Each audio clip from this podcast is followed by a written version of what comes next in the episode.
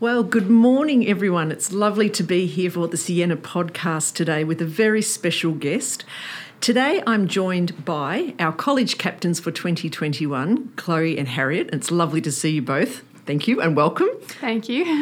uh, and we're also joined this morning by our immediate past captain of Cassia House, but also the College Dux of 2020, Eleanor Cruz. Welcome to you, Eleanor. Thank you so much.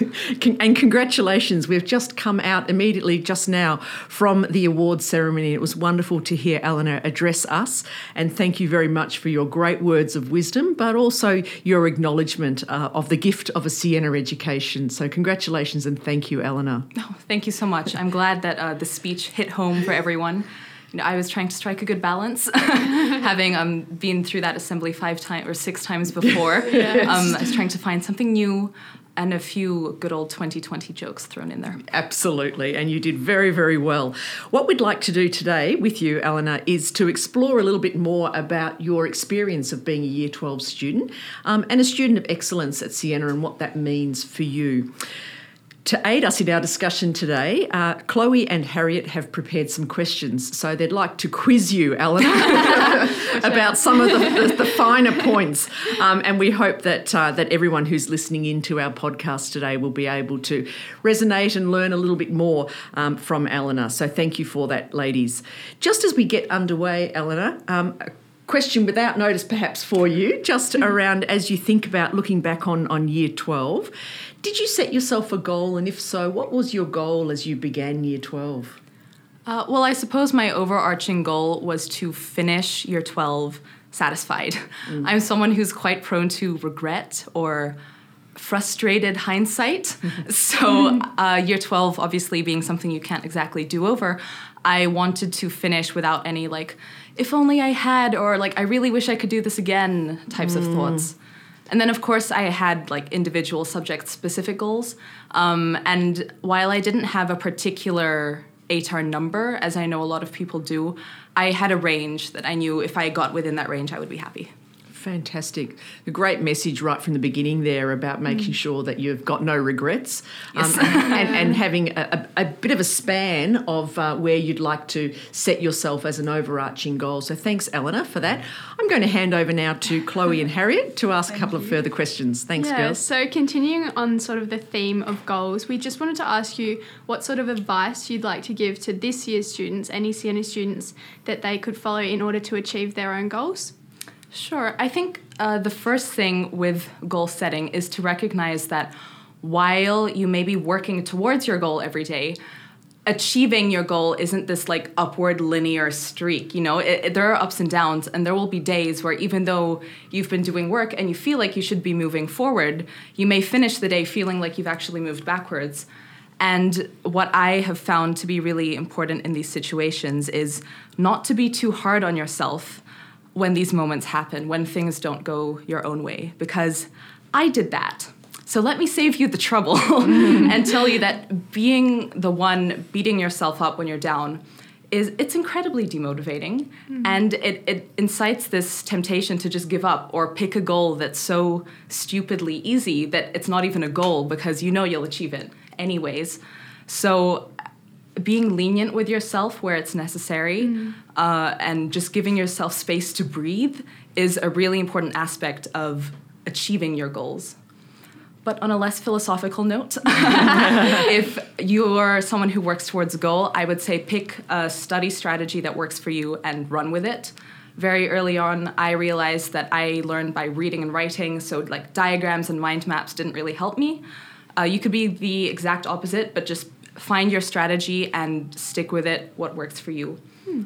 Also, study as opposed to homework is not only for the October November period of the year.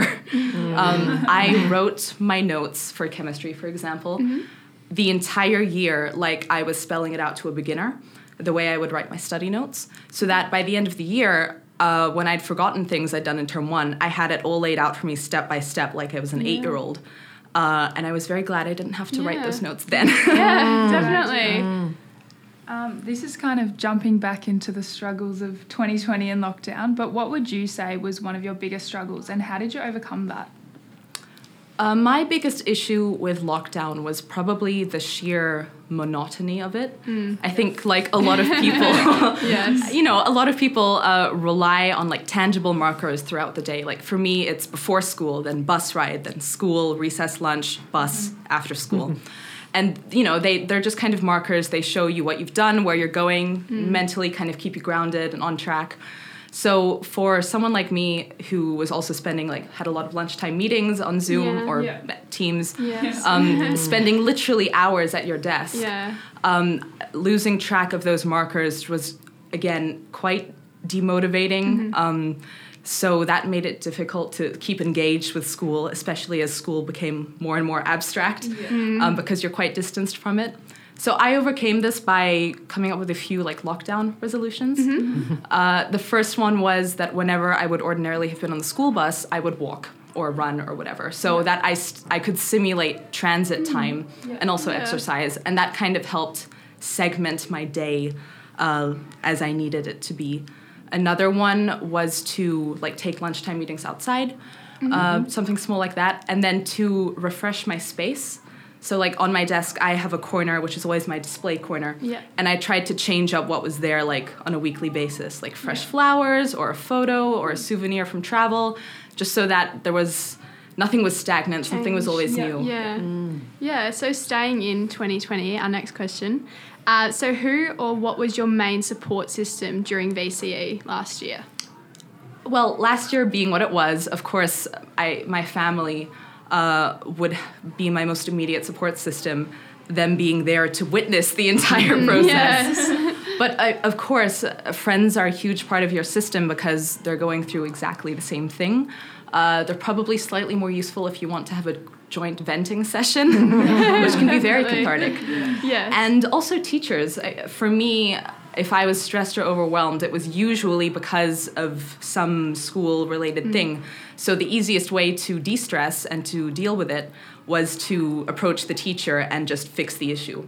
So in that way, teachers are also very much your support group. yes. Yes, yeah, I think we'll be definitely um, annoying a few teachers this year. Yeah. Take a lot of those tips. Yes. Um, so, despite not physically being at school for majority of the year, what do you think your favourite bit of Siena was for year 12?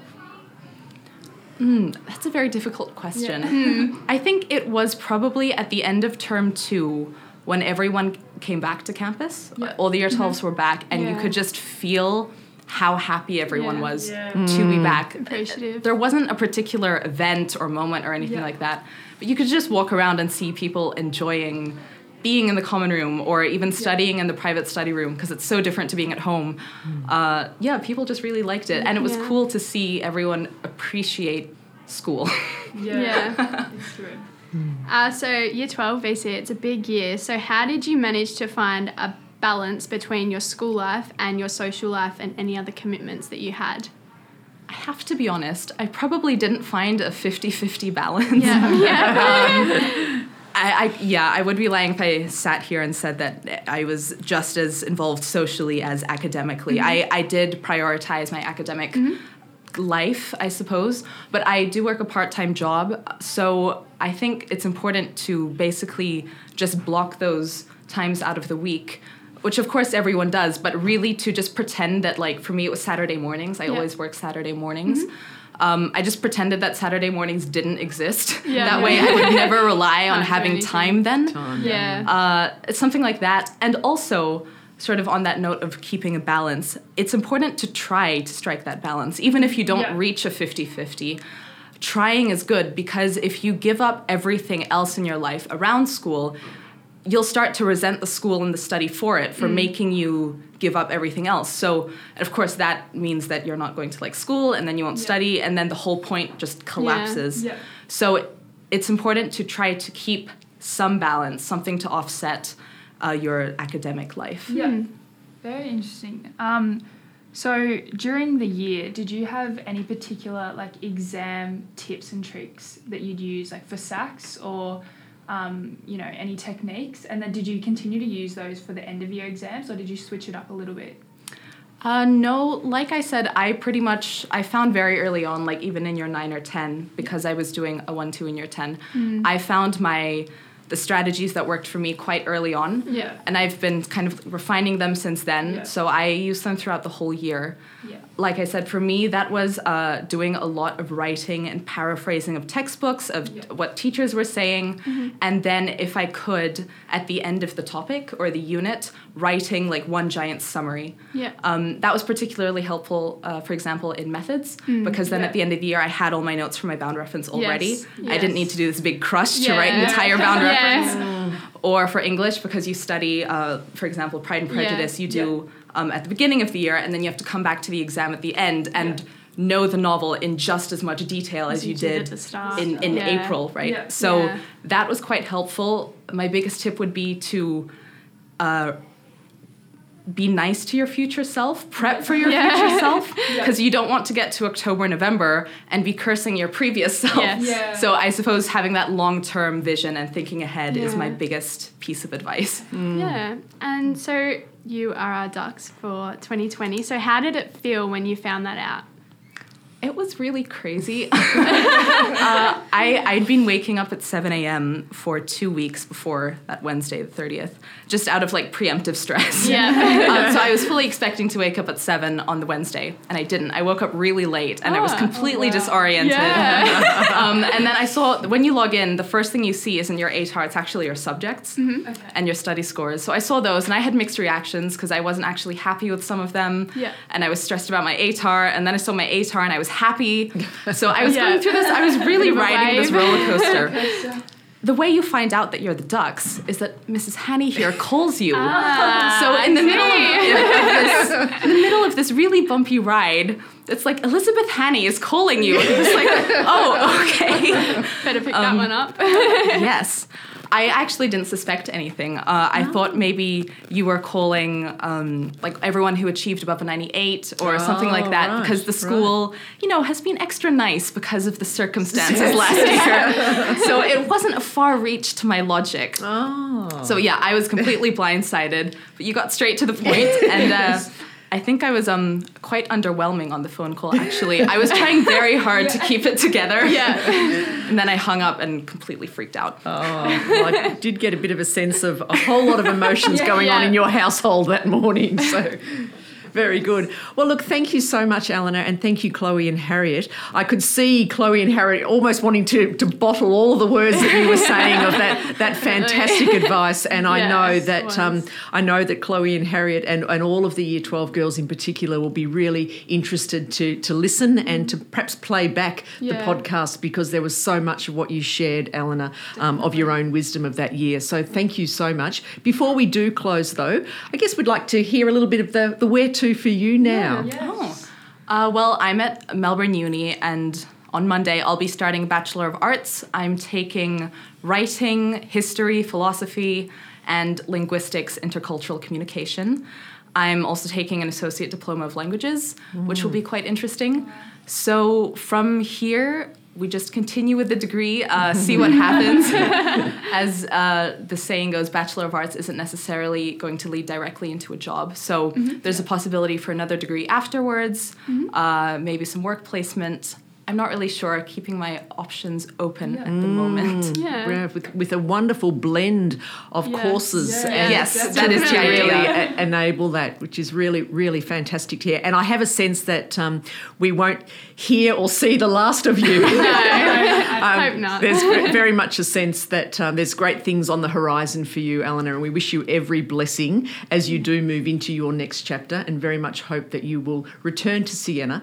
so appreciative of the fact that on this busy day, you've also been so willing to to add another 30 minutes onto your time today thank you. to engage with this podcast. So thank you. Thanks very much, Thank you so Eleanor. much. Oh, it's no problem at all. I hope it is helpful for everyone listening.